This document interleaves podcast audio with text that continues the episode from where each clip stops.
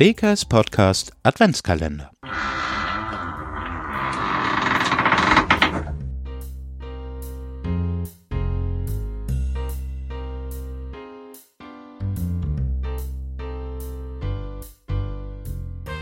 Hallo und herzlich willkommen.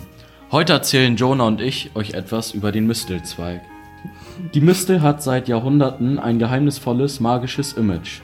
Kein Wunder, dass sich allerlei Bräuche rund um die Mistelpflanze entwickelt haben. Der bekannteste Mistelzweigbrauch von ihnen ist wohl der berühmte Kuss unter dem Mistelzweig.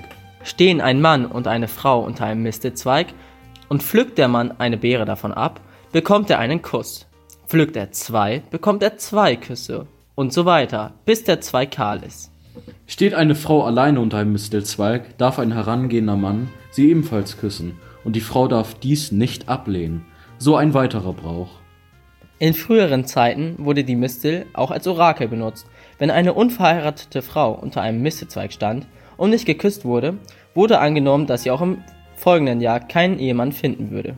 Neben diesen Ritualen wurden Misteln auch dazu genutzt, böse Geister und Feuer abzuwehren. Man musste einfach nur einen Zweig an die Hauswand hängen. Heutzutage werden Spielchen wie das Küssen unter dem Mistelzweig allenfalls zum Zeitvertreib gemacht. Die Heilkraft der Mistel aber, die bereits den Druiden bekannt war, wird bis in die Gegenwart genutzt.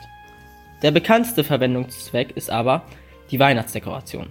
Die immergrünen Mistel mit ihren schönen Beeren sind ein echter Eyecatcher in jedem weihnachtsgeschmückten Raum.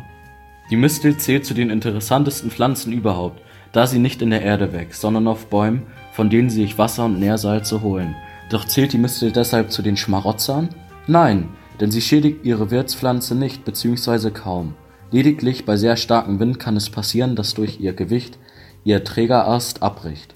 Bei Obstbäumen kann der Ertrag sinken.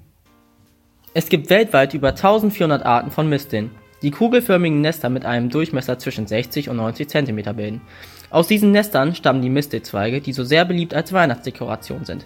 Das Besondere an ihnen ist, dass ihre Beeren im Winter reifen, somit meist in der Weihnachtszeit in ihren vollen reinen Schönheiten vorhanden sind. So Leute, das war's auch schon. Ich hoffe, euch hat es gefallen. Wir wünschen weiterhin eine schöne Weihnachtszeit und noch viel Spaß.